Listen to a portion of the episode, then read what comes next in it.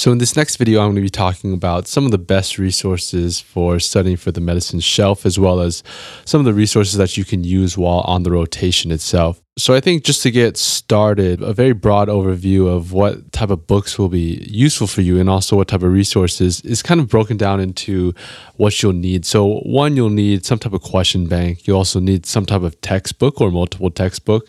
Some people may utilize some videos, and also there's a lot of websites and physical resources that you can use on the rotation itself. And I'll talk about each one of these in a second. So, first off, what question bank do you use? And it's very similar to step one, is that you're going to be using UWorld for the question bank for the, the bulk of your, your learning. The one thing great about UWorld, and this is specifically UWorld for step two, is that there's about 1,400 questions, give or take, in the medicine section alone. I think there's somewhere around 2,300 to 2,500 total questions, but about 1,400 of those are for medicine. So, really, for your your medicine shelf, probably for the most part, you can just utilize the question bank itself and not too much more resources other than that. Obviously, it will all depend on what your foundation is and how much you actually know and how much you learn from the rotation itself. But if you really wanted to just get by with the very limited amount of resources, you could just use the, the UWorld by itself and just do those 1400 questions. And you can also do some NBMEs if you would like, but they're definitely not mandatory just because there's so many questions that you'll utilize. So definitely in regards to practicing for the shelf, UWorld is going to be the best resource. There's also a lot of textbooks that you can utilize, and I think this all depends on the person. So, some people really want to use the textbooks to get some type of broad overview of the subjects that they're learning. A lot of times, people can't just utilize the question banks by itself because it's just too specific. You're not really given some type of context. You're just given a very specific question, and really it's hard to kind of extrapolate from that one question for some people. Other people may find it very simple. So if you want a textbook, and also textbooks are very good for when you're trying to learn the content just for the rotation itself. For example, when people ask, What is your approach to renal disease? What is your approach to CHF? Or what is your approach to whatever disease it may be? Just going off of UWorld itself it may not be the best way. Sometimes you need some type of broad overview. And there's four books that I can kind of recommend, and it all depends on what you like the most. They're all very different from first aid for step one, although I do know a lot of people who still utilize first aid for step one on their rotations, which I don't know how I feel about that. I think that there's definitely very specific information that you'll learn from first aid for step one. And oftentimes it's better because you can recall a lot of this information because you are already studying for it for step one and you you memorize all these tables, you memorize all this information. So it's a good resource in that sense. But actual clinical knowledge, it's not as useful. And so that's why I think that some of these books are a little bit better. So if you want a very detailed book, uh, a book like Step Up to Medicine is going to be probably going to be the best resource out there. It's very detailed, gives you all the information that you'll need, oftentimes a little bit too much.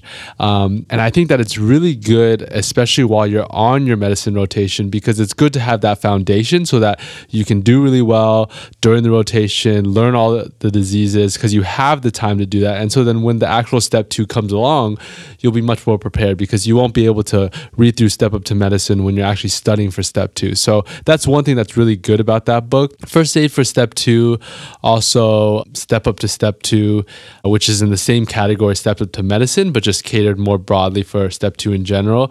These are more, I would say, more of a broad overview. Don't go very detailed into each of the different diseases, and this all depends on what you prefer. For all four of these books, it's mainly, I would say, mainly just bulleted information, not so much tables and not a whole lot of actual text like paragraph reading, uh, but it's definitely very different from First Aid for Step One, where it was all tables.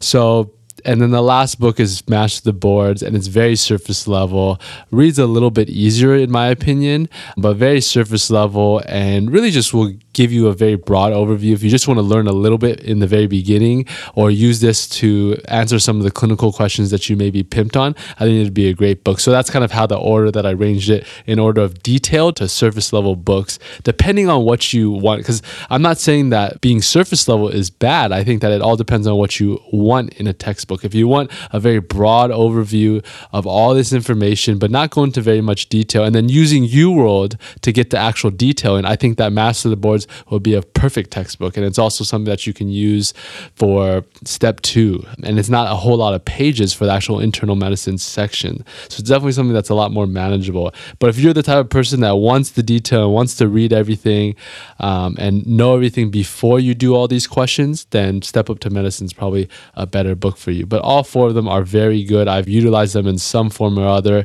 at least some point in my education. But it all depends on what you prefer in terms of your learning.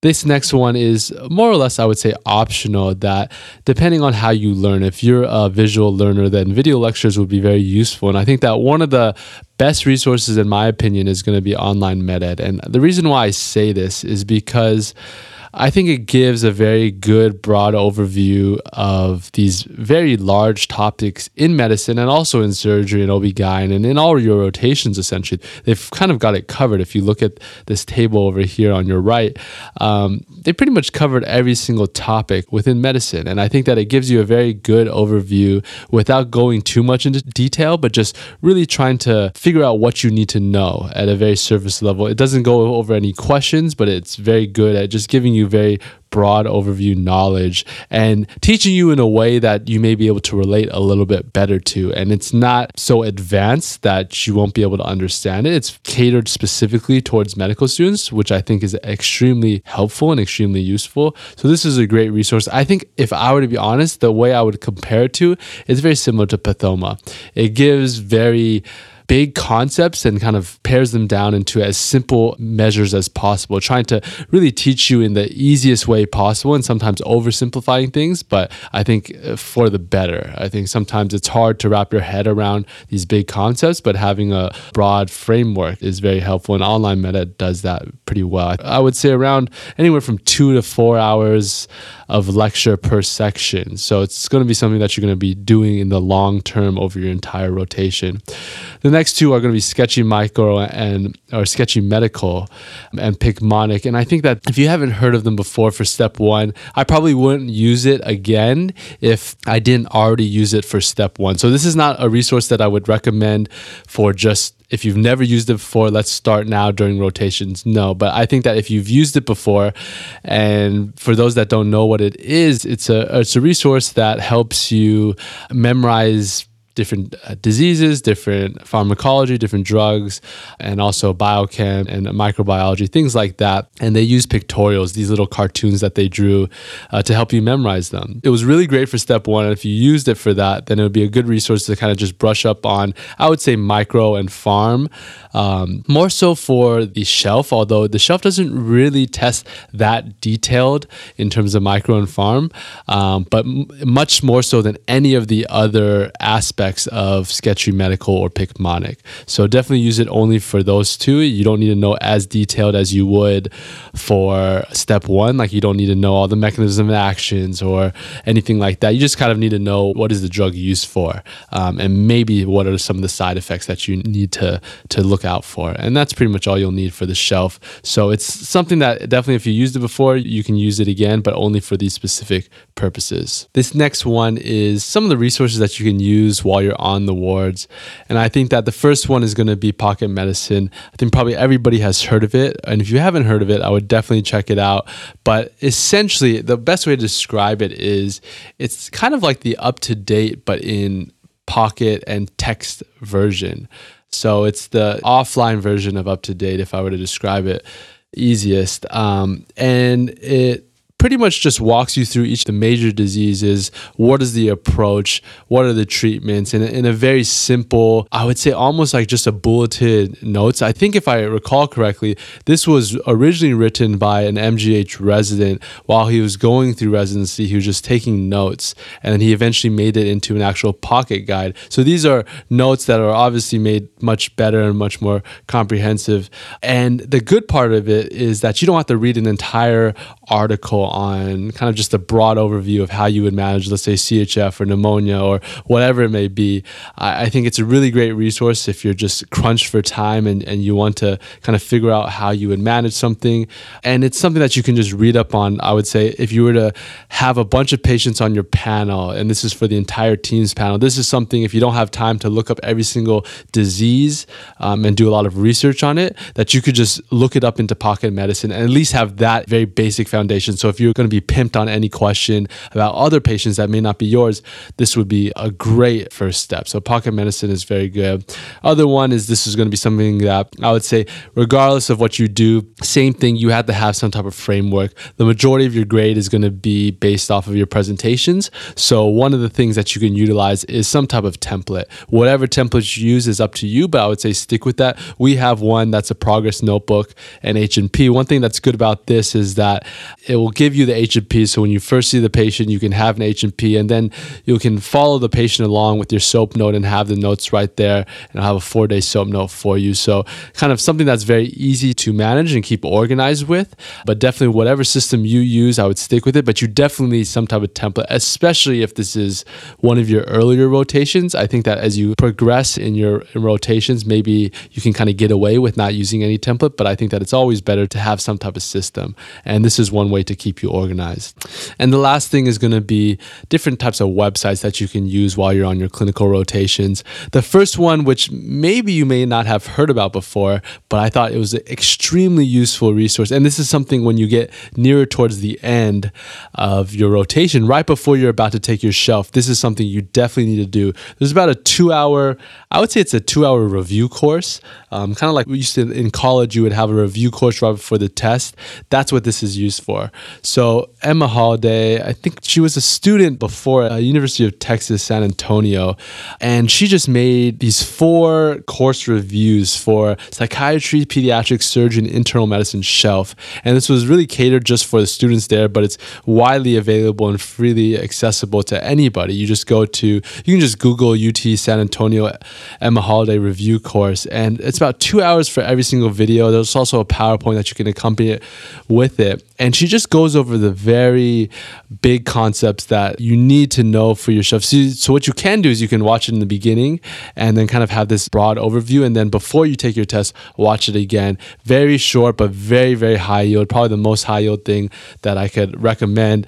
It's great because it's from a student's perspective. I think she made it when she was a fourth year medical student. The next one, obviously, everybody knows UpToDate. I would say definitely before rounds and also just in general, you should know all of your patients as well as all the patients within your team, their general overview of their disease. So know how each of the diseases are managed for each of the patients on your team, not just your own, but all the patients on your team, because they're going to ask you questions on all the patients. And I think this is going to be the best resource that you should go to.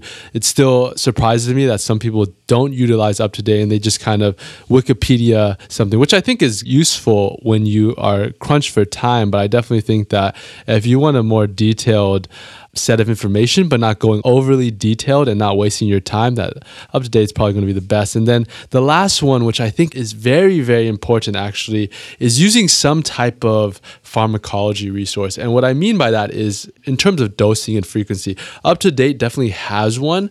I would say that it's pretty comprehensive, but I think even better, and the one that I utilized the most was Micromedex. Epocrates is another one, but I think if I recall correctly, it's more catered towards pharmacists.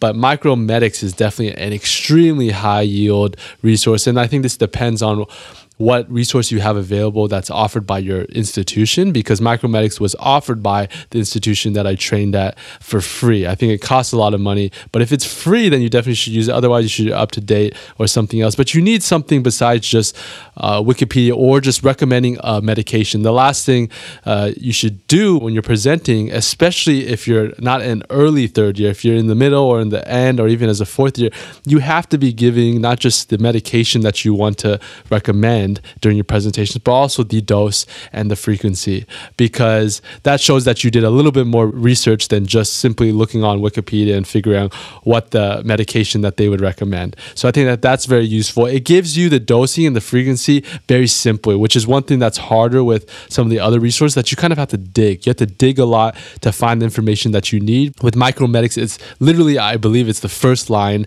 It's going to tell you the dosing, the frequency, and for what specific disease. If you're using the same medication, but there's many different purposes for it, then it's going to be a different dosing and a different frequency. So Micromedex breaks it down by disease and what you're using to, to treat it. And I think that's really, really important. Be sure to check out our website, medicalbasics.com, for more educational resources like our H&P notebook. And don't forget to follow us here or on YouTube for more tips and lessons.